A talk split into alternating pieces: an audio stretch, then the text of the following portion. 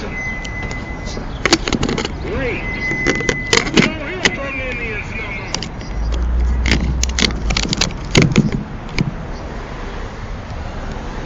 They got their reservations and they move. Man is the only one beating this woman up.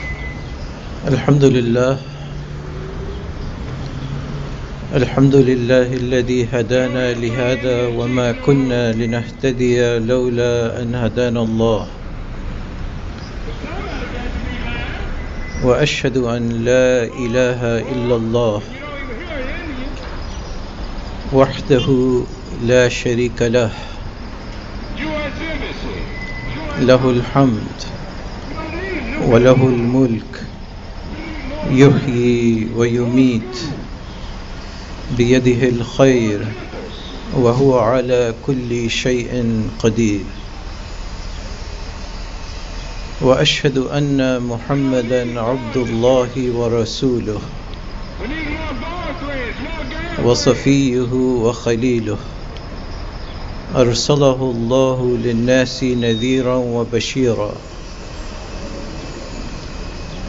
لقد كان لكم في رسول الله أسوة حسنة لمن كان يرجو الله واليوم الآخر وذكر الله كثيرا.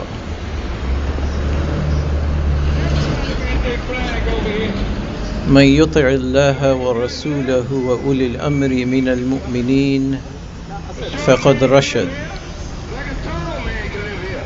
ومن يعص الله ورسوله وأولي الأمر من المؤمنين فقد ضل ضلالا بعيدا.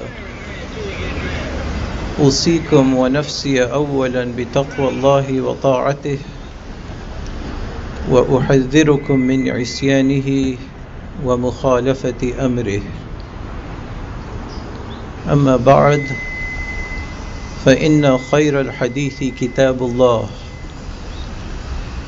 وأحسن الهدي هدي محمد وشر الأمور محدثاتها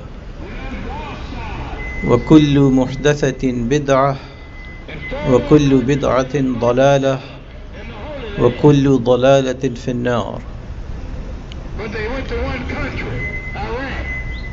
يقول الله عز وجل وهو أصدق القائلين في كتابه الكريم. يا أهل الكتاب لا تغلوا في دينكم ولا تقولوا على الله إلا الحق. إنما المسيح عي- عيسى ابن مريم رسول الله وكلمته ألقاها إلى مريم وروح منه. فآمنوا بالله ورسله ولا تقولوا ثلاثة. انتهوا خيرا لكم. إنما الله إله واحد سبحانه أن يكون له ولد. له ما في السماوات وما في الأرض. وكفى بالله وكيلا You can't sell no damn Bibles. There's no Quran. brothers and sisters committed muslims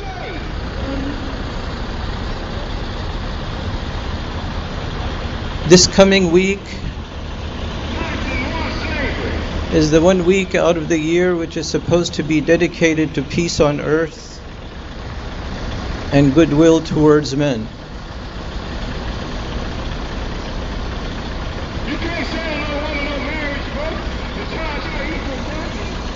Obviously, the Muslims are not going to be a party to such invocations of peace.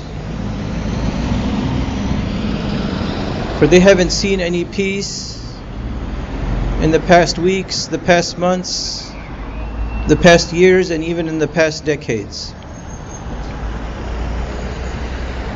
Nonetheless, these ayat, or this particular ayah, which is the 177th ayah out of Surah An-Nisa,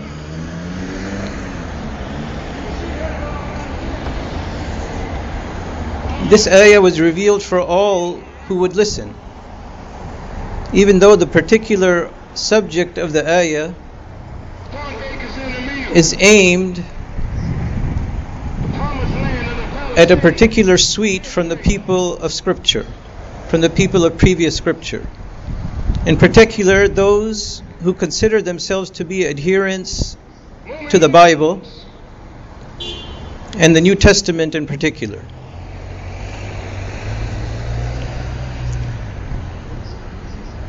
In the formative stages of Christian theology, which would be in the few years after Isa alayhi salam passed into heavenly company, in those few years, as Christianity was beginning to develop its theology, to take it out of its infancy, as it were, it was all of a sudden hijacked by what may be called today Israeli material theology. And it is to this material theology and the extremism that's associated with it that this ayah and similar ayat in the Quran came to address. And so a rough translation of the beginning of that ayah, of this ayah, which again is the 177th ayah in Surah An-Nisa, saying to the adherents of the Bible, the New Testament in particular, that do not go to extremes insofar as your deen is concerned. And do not attribute to Allah that which is not just and true. For indeed, the Messiah, Jesus, the son of Mary, was nothing but a prophet of Allah. And a fulfillment of a promise that was made to his mother Maryam. And a soul that was created by Allah. And so, commit yourselves to Allah and His prophets, His apostles. And do not say Trinity. Be done with it, for that is better for you. Indeed, Allah is the one God. And remote is he from all possibility of having begotten a son. To him belongs all that is in the heavens and in the earth.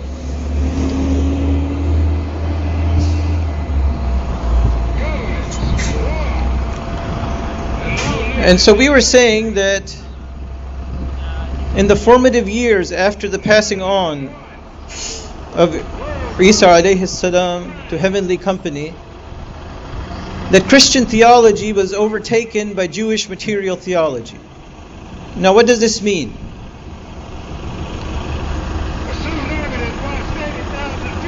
Well, when it became known that Isa was born, that Jesus was born of a virgin birth, this caused some kind of a hullabaloo at the time. That there were those who accused Maryam of being a prostitute or having illicit sexual relations. They could not conceive of the notion that Allah could create a life without a father. And so they put pressure on the early Christians to come up with an explanation. And under the heat of that pressure, the early Christians came up with the notion of the Father and the Son. And so thus began this notion of the Trinity.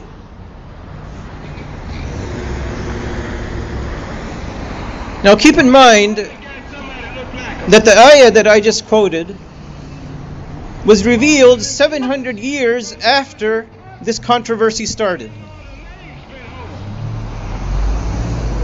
And by the time this ayah was revealed, the dominant Christian church, the institutional Christian church, had already settled upon a theological doctrine of the Trinity. But this didn't sit well with a lot of its early scholastic, uh, with a lot of its early theological scholars. And, the, and what I mean here is the early Christian theological scholars. They could just not accept any rationalization or justification for a concept where three persons were involved in one, or one nature was distributed across three, or you had three natures in one substance. They had a very hard time explaining it, and they had a harder time accepting these explanations from others, especially when the history of Scripture had never broached such a topic in the past.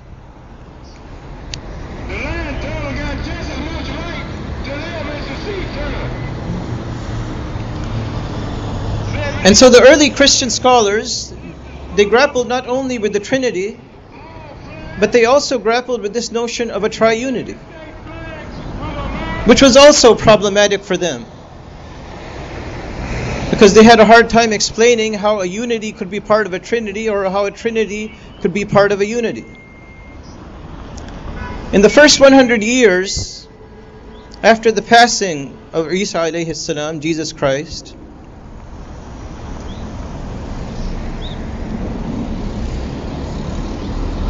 the Christian scholars came up with this notion of a bi-trinity. Where the bi-trinity was just represented by the Father and the Son. But by the time that the Council of Nicaea was convened in about the year 325, the notion of a full blown Trinity with the Father, the Son, and the Holy Spirit was already all over the airwaves. And so it wasn't much of a stretch for them to confirm this particular concept as the foundational concept of the Christian canon, along with the four Gospels that formulate a good part of the New Testament.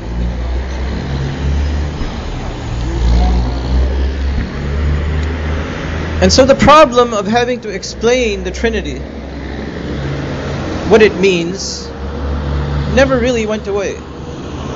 In fact, this is the problem, this is the controversy that has accompanied Christianity from its very inception. And so we come to the modern day and we're still asking the same questions. Is it three persons in one substance? Is it one nature that's distributed across three substances? Is it one substance in three natures? Or is it vice versa? And then, insofar as the Christ child himself is concerned, did he have a divine nature? Or did he have a human nature? Or did he have aspects of both? Was it more divine or was it more human? And there are hundreds of other questions of this nature. And so in the modern day, this has boiled down to something that might be called a logical dualism.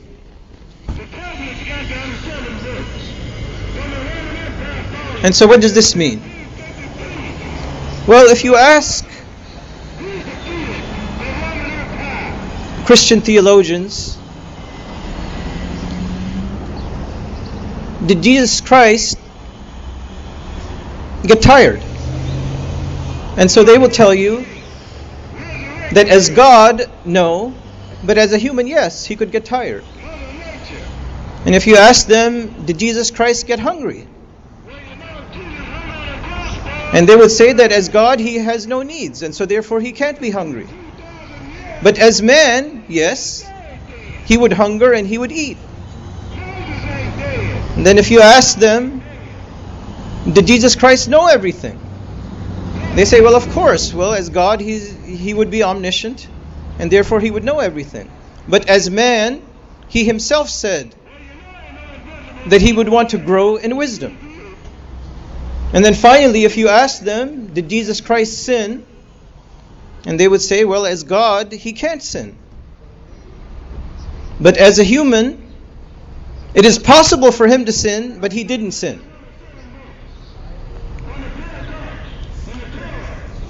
So it is this kind of back and forth that the Quran came to straighten out.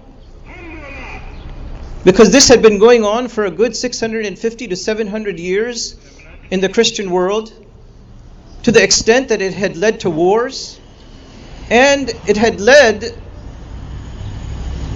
the Trinity oriented Catholic Church to go out and exterminate all rivals. For in the beginning of the history of Christianity, there were a lot of principled Christians that did not agree with the concept of the Trinity. In fact, they held to the unity of Allah. They said that He was one without partners, without rivals, without competitors. And the Catholic Church, for lack of better words, went out and basically exterminated all rivals. And so by the time of the revelation of these ayat in the Quran, though the controversy had not gone away, a lot of the military excursions against all rivals had been almost brought to a conclusion. But as I'm saying, the questions still persisted in the minds of Christ- in the minds of Christians. And so, as we said, the Quran came to straighten out this. Uh, one of its objectives was straighten out this controversy. And we have to understand that one of the ways the Quran differs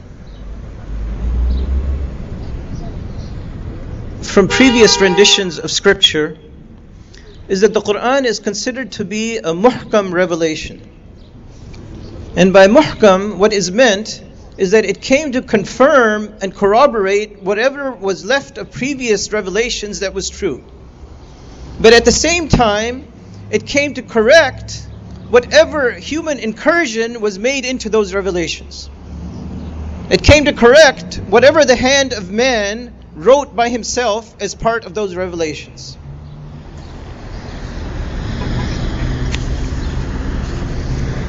And so when the Quran was revealed, a lot of those Christians, basically who were concentrated in and around the Holy Land in North Africa and in some other parts of the Christian world, who still held on to a Unitarian view of God and the Godhead, as soon as these ayat were revealed, it settled the whole entire controversy for them. And they came very reflexively and very easily into Islam.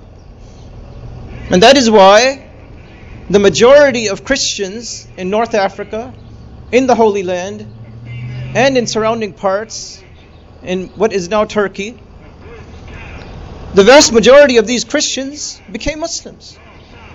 All the questions about Isa alayhi salam were answered for them. All the notion about the controversy of the Trinity was answered for them. And so they very easily became Muslims. But those who were prone to this kind of Christian extremism, which is addressed by this ayah, Ya Ahl al Kitab, La Taghlu fi dinikum. ولا تقولوا على الله إلا الحق Those who were addressed by this ayah, they were concentrated in what is now Europe. And so they had a very hard time due to their extremism to accept the Quranic notions of prophethood and the Quranic revelation with regard to the oneness and the uniqueness of Allah. And so, in that mix, they developed this notion of theocracy. But before we get into trying to understand how this theocracy, this notion of theocracy, emerged out of their theological extremism, let us go back to the fact and let us confirm in our own minds that Allah is superior to anything and everything. But His superiority does not confer arrogance. And at the same time, we have to confirm and affirm the fact that that relative to Allah, that human beings are inferior. But their inferiority does not confer humiliation. machine God. And insofar as the Quran is concerned, it confirms the oneness and the uniqueness of Allah clearly, emphatically, and repeatedly. In fact, it goes to such an extent as saying that human beings have no entry onto the divine platform. There is no association in that regard between the divine and the human. Human beings, they give nothing to Allah. Human beings satisfy no need of Allah. He has no needs. But on the other hand, Allah Ta'ala is the one who satisfies the needs of human beings. He is the one who created human beings. He is the one who created the universe in which human beings thr- th- survive and thrive in. And every prophet that was dispatched by Allah came to confirm and affirm this certainty.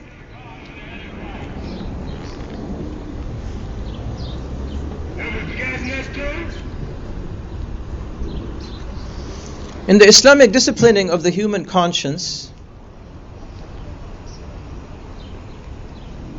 there was never, or there was hardly ever, an institution such as the church that imposed its particular view of Scripture on an excluded mass of people. There was no parallel in Islamic history to this so called divine right of kings. In fact, insofar as Islamic insofar as the Islamic frame of reference is concerned, Where Muhammad was here. There is no such thing as theocracy. Even even though in the modern world any attempt at is, Islamic government any attempt at Islamic governance is characterized by European and American political scientists as a theocracy.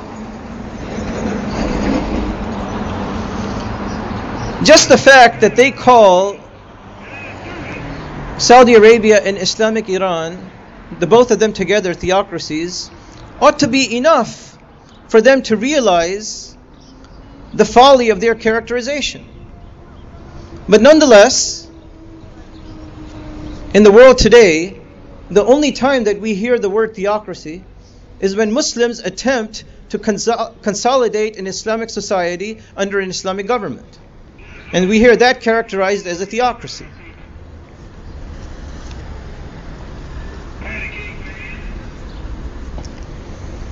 But such a characterization is problematic. And it's problematic for several reasons, and I'll just go into two of them.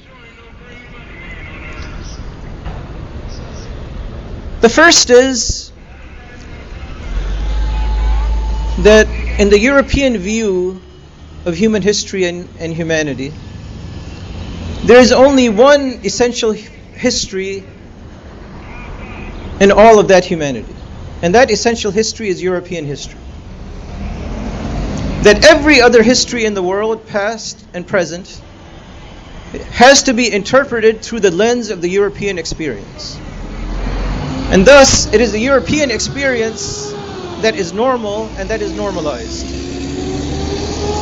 And so, if the Europeans went through a certain kind of a struggle in their history, or they went through a certain kind of institutional policy in that history, and if they see that other people are trying to engage in what may be characterized as a unique rendition of their own policy based on their own culture, their own history, and perhaps their own revelation, then they look at that through the lens of their own history and they characterize those systems and those governments according to the European experience in the way that the European experience is presented in words, thoughts, and ideas. This is not the message of faith. And so, if a people rely on a divine commitment as the basis of the formulation of their government, then the Europeans and the Americans characterize that as a theocracy. But what we ought to recognize They technology at first. 14th century, that when you have an Islamic government, an Islamic administration, an Islamic rule of law, that this Islamic rule of law invites popular participation to contribute its intellectual and intelligent understanding of Scripture. But if we look at the origin of theocracy, we see that it does not invite the mass participation of the common people into the decision making process that is normally restricted to an elite amongst the people. If we look at the origin of the word theocracy, it comes from the Greek word theokratia, which means the rule of God. And so, in the Euro Western conception of theocracy, the people are to be ruled directly by God.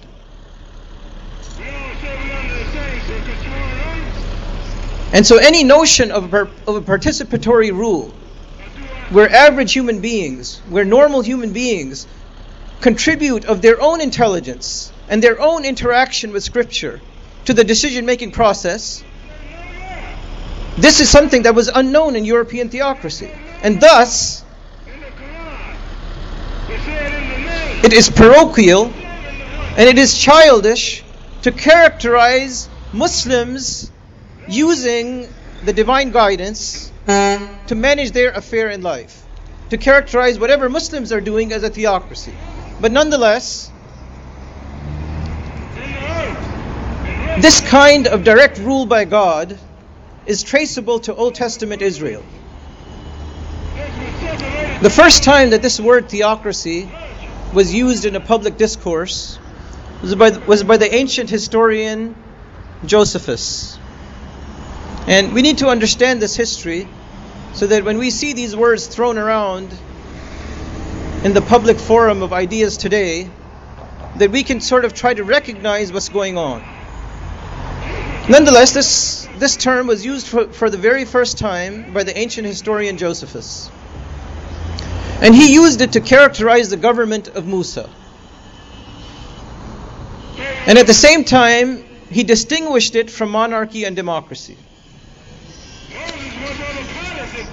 But what's important here is to emphasize the fact that popular human engagement, that means the engagement of the public, with the decision making pro- process and with the interpretation of Scripture, was not part and parcel of the European experience with theocracy. In fact, they regarded the prophets to be simply human agents that were doing the will of God, that in fact God was a ruler and that He was ruling through these human agents. And to fast forward into the present day, And all of us are familiar with, the, with, with feudalism. to. Well, the very foundations of feudalism started with this European experience of theocracy. It was this European theocracy that laid the groundwork for the feudalism that we saw throughout the ages and the feudalism that we even see today in the third world.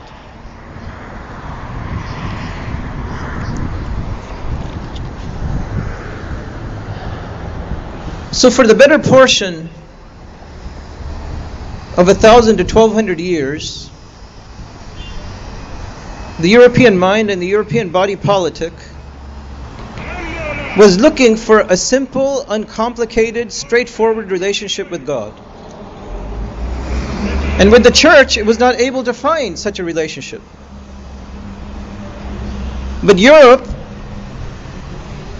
in its dark ages and it, in its middle ages, happened to be in contact with a very vibrant Islamic civilization that was on its periphery in North Africa, in Spain, in Central Asia. And so when it came in contact with this Islamic civilization, it saw that these Muslims had a simple and uncomplicated relationship with God, and that not only did they have this relationship, they were able to translate this into public policy, and that there was a sense of equality amongst all of the citizens of the Islamic body politic, and that they all contributed to the decision making process. And so this had sort of a revolutionary impact on the history of Europe in the Middle Ages. And this ultimately is what gave birth to the Protestant Reformation and the Industrial Revolution and the Scientific Revolution.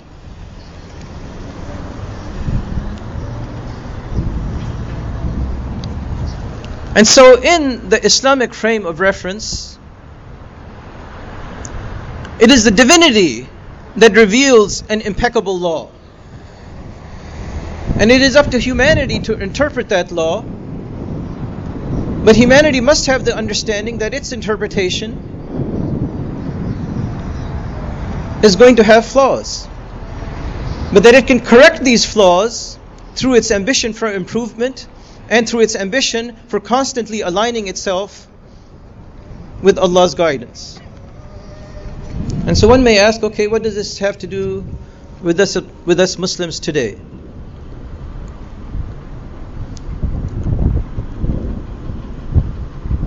Well, we Muslims, we tend to take a look at these ayat, this particular ayah and ayat that are similar to it. We tend to take a look at this, these ayat and we think that it applies to them but not to us. We reject the possibility that we could be subject to the same tendencies of extremism that they were subject to, and thereby we could be subject to the same pitfalls and consequences. In a sense, it could be said that we Muslims have alienated ourselves from the history and continuity of Scripture. Because we consider the Jews and the Christians to be the scriptural other in this equation. But as Muslims, if you're reading the Quran properly, we know that all of these ayat are presented to us so that we don't fall and we don't suffer the same con- consequences that they suffered by drifting into this kind of extremism.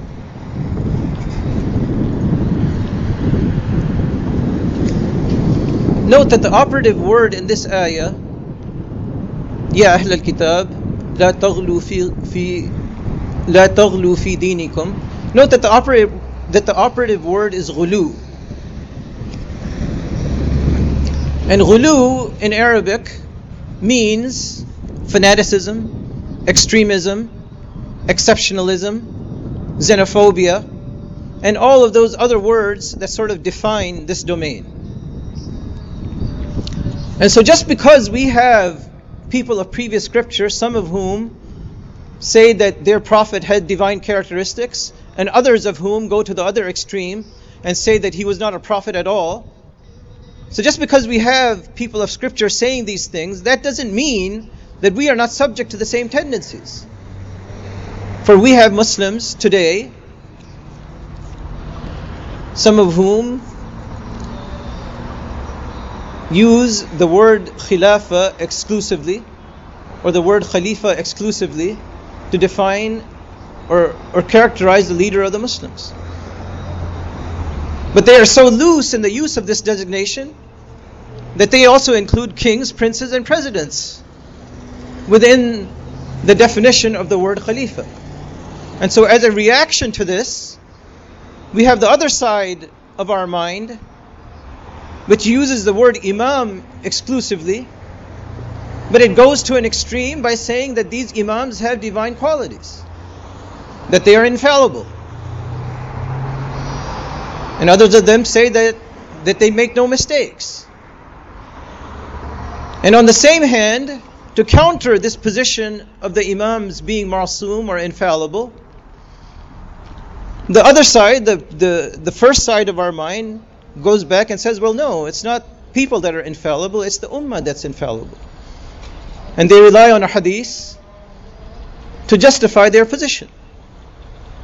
But what both sides are not recognizing and what they should ought to be asking themselves if they're willing to sort of look at these ayat and know that all people of scripture are subject to extremist tendencies. But they ought to be asking themselves is it possible to have an imam without an ummah, or is it possible to have an ummah without an imam? And if they broach that question, perhaps there's room for synergy between the two. And in this regard, and I'll end with the first part with this Allah's Prophet warned us when he said the following Iyakum wal ghuluwu fid din فإنما أهلك من كان قبلكم الغلو في الدين Okay, what that means, and this is the Prophet advising the community of Muslims around him, that I caution you against aggressive, uh, against extremist tendencies in your deen. For it was this kind of fanaticism that caused the people before you to perish. أقول قولي هذا وأستغفر الله لي ولكم فاستغفروه يغفر لكم فاسترشدوه يرشدكم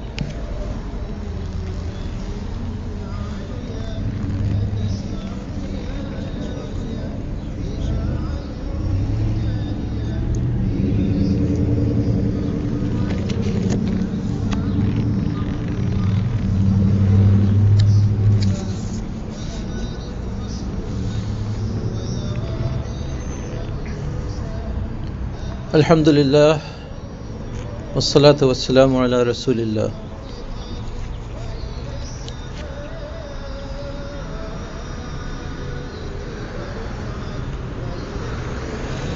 So what does this have to do with us today?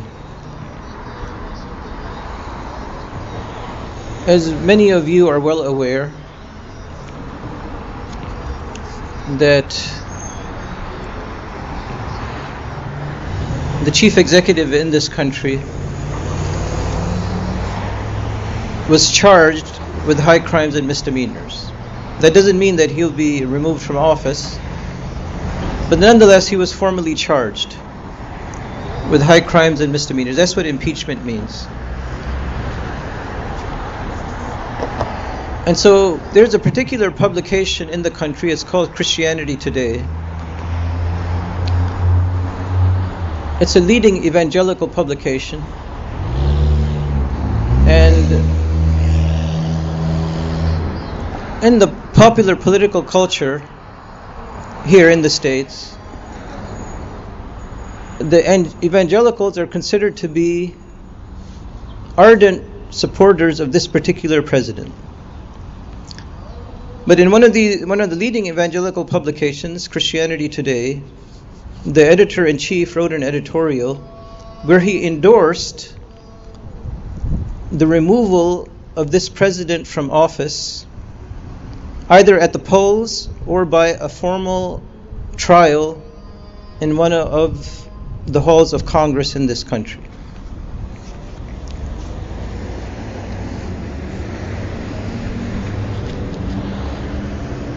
And in justifying his position, the editor in chief said, in effect, and he wrote a you know a very long editorial in this regard, but in effect he said that this particular chief executive is morally unfit for office. Okay, so I don't think that's news to anyone.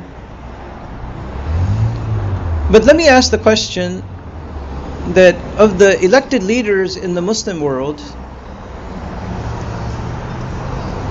are we asking the same question? How many of them are morally fit for the office they were elected to? Now, obviously, I'm not talking about those people who happen to be ruling in the Muslim world who are unelected. All of us recognize, and this is not too much of a stretch, all of us recognize that, that all of the unelected leaders are morally unfit for office. Just the fact that they're ruling and not endorsed by their people makes them un- morally unfit for office. But there are a few leaders in the Muslim world who have been elected to office. And the reason that I bring this up is that a conference, a conclave of Muslim leaders took place just this past Wednesday.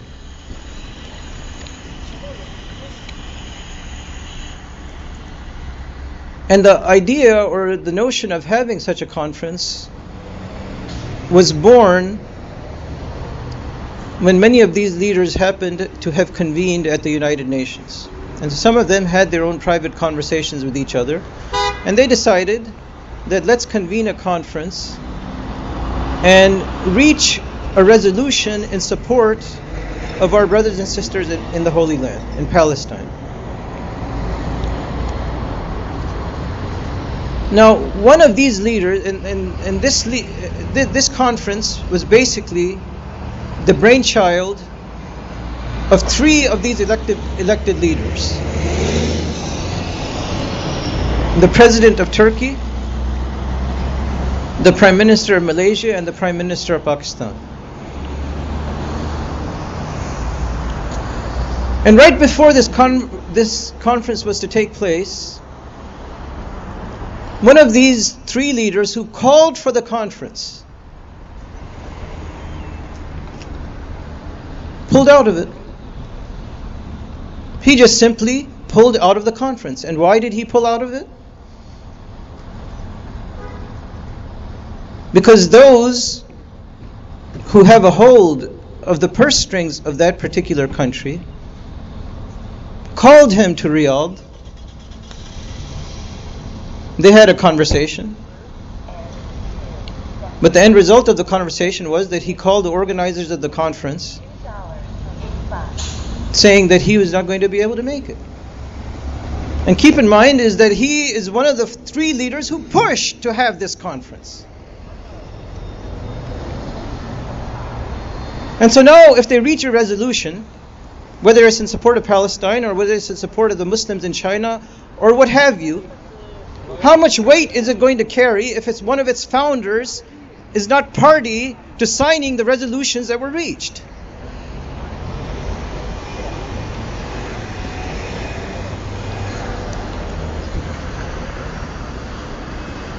But I don't think that we are asking ourselves about the moral fitness of our elected leaders. And the reason that we're not asking ourselves these types of questions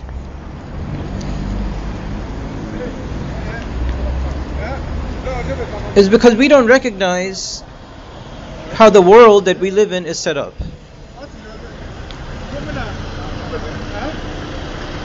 And especially our leaders, they don't recognize it. The world that we're living in today, if I had to simplify it to its very basics, the world that we're living in today is composed of two worldviews.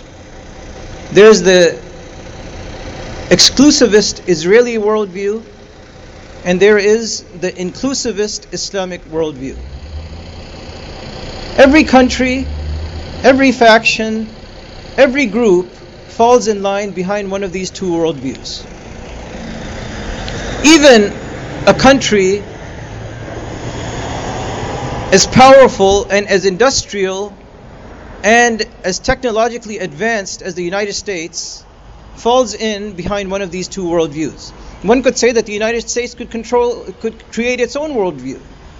And that's true, it could.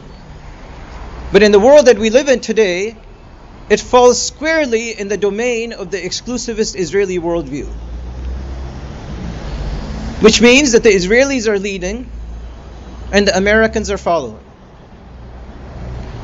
Of course, the Islamic worldview is represented and led by Islamic Iran. Now, the reason that I bring this up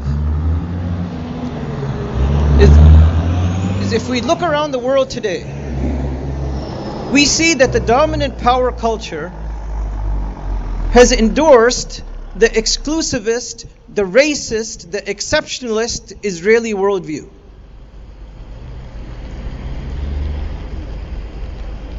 Let me give you some examples. We know that the nexus of this whole thing, the Zionist colonizers of the Holy Land, that they just recently, a few months ago, passed a citizenship law. The object of exclusion of that law are Muslims. Nobody in the world has any doubt about this.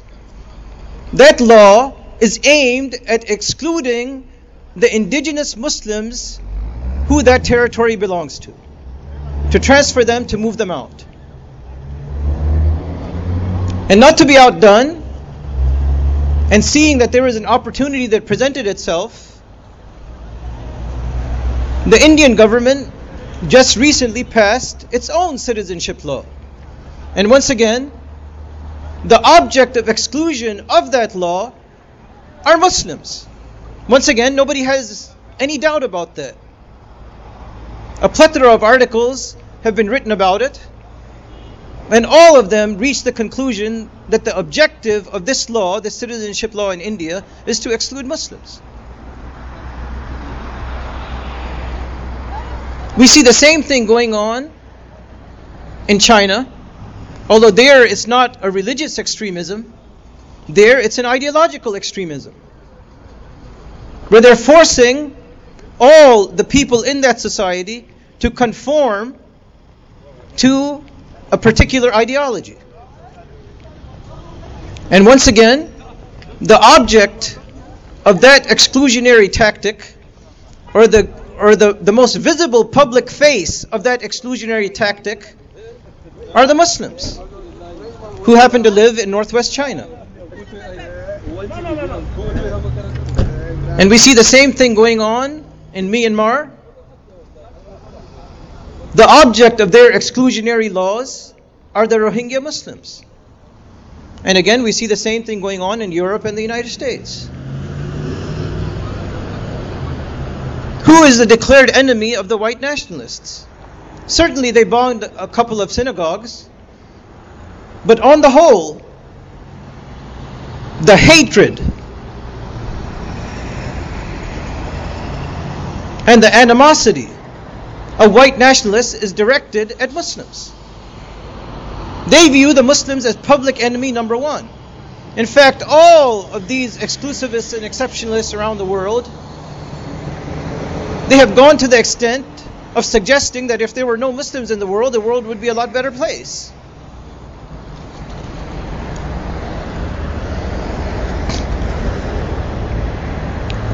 And so the question that we have to ask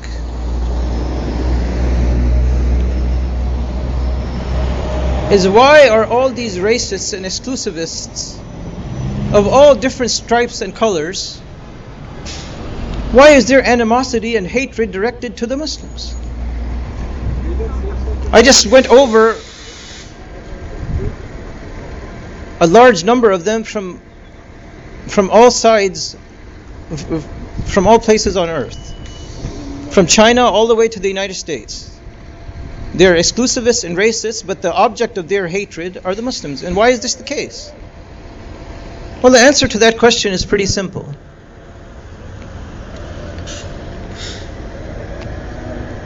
The, Mo- the Muslims, whether they're poor or whether they're of belong to this country or that, the, Mo- the Muslims are the most visible agents of a system that represents an existential threat to this particular worldview, to the exclusivist worldview.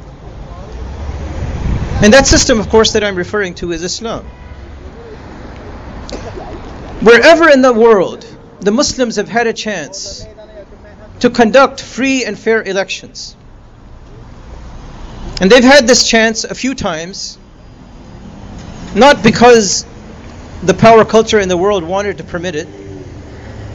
It happened despite the power culture in the world and all that they would do to prevent such an event from happening. Wherever the Muslims have had free and fair elections, they have always confirmed in the public representatives that they have chosen that there is only one God, and that God is Allah. And that human beings are in a subordinate position to that God. And therefore, it is the authority of that God and His guidance and His law that is going to form the basis of governments in those societies. They're the only ones, when given the chance to have free and fair elections, who have confirmed this point.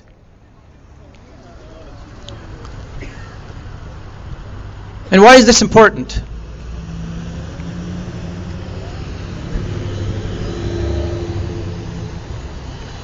Allah has chosen for Himself no individual as a son. Allah has chosen for Himself no race as His people. Allah is equally accessible to all races, all individuals, all human beings.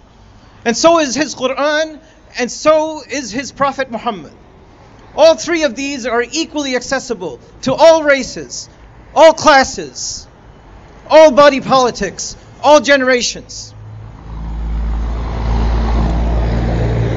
And because he's equally accessible to all races and all generations, this deconstructs all ethnicities, all racism, all classism, all nationalism.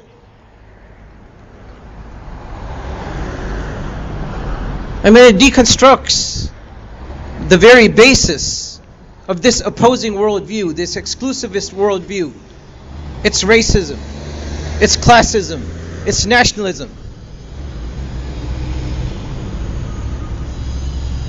When it intellectually deconstructs all of this, and it's and their advocates, the advocates of racism and classism, when they can't compete in the intellectual and scriptural arena and prove their point as intelligent people ought to prove their point.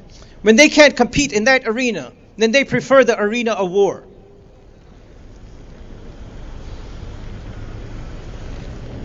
And it is off the arena of war and the domain of war that they profit.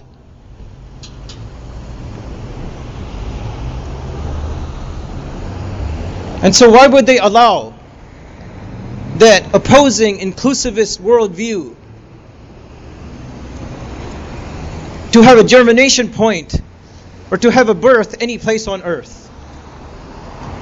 And that is the reason that all of these myriad exclusivisms all across the world, that is the reason that the object of their hatred is Islam and Muhammad and the Muslims who today have very little power and influence to be able to protect themselves or defend themselves.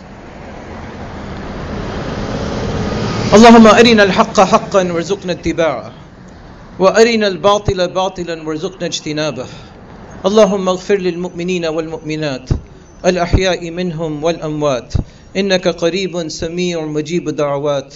اللهم ربنا آتنا في الدنيا حسنة وفي الآخرة حسنة وقنا عذاب النار. ربنا لا تزغ قلوبنا بعد إذ هديتنا وهب لنا من لدنك رحمة إنك أنت الوهاب.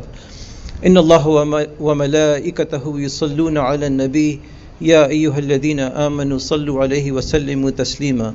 اللهم صل على محمد وعلى آل محمد كما صليت على إبراهيم وعلى آل إبراهيم إنك حميد مجيد. اللهم بارك على محمد وعلى آل محمد كما باركت على إبراهيم وعلى آل إبراهيم إنك حميد مجيد. بسم الله الرحمن الرحيم. والعصر. إن الإنسان لفي خسر إلا الذين آمنوا وعملوا الصالحات وتواصوا بالحق وتواصوا بالصبر ومن أظلم ممن منع مساجد الله أن يذكر فيها اسمه وسعى في خرابها أولئك ما كان لهم أن يدخلوها إلا خائفين لهم في الدنيا خزي ولهم في الآخرة عذاب عظيم. عباد الله إن الله يأمر بالعدل والإحسان وإيتاء ذي القربى وينهى عن الفحشاء والمنكر والبغي يعظكم لعلكم تذكرون ولذكر الله أكبر والله يعلم ما تصنعون وأقم الصلاة.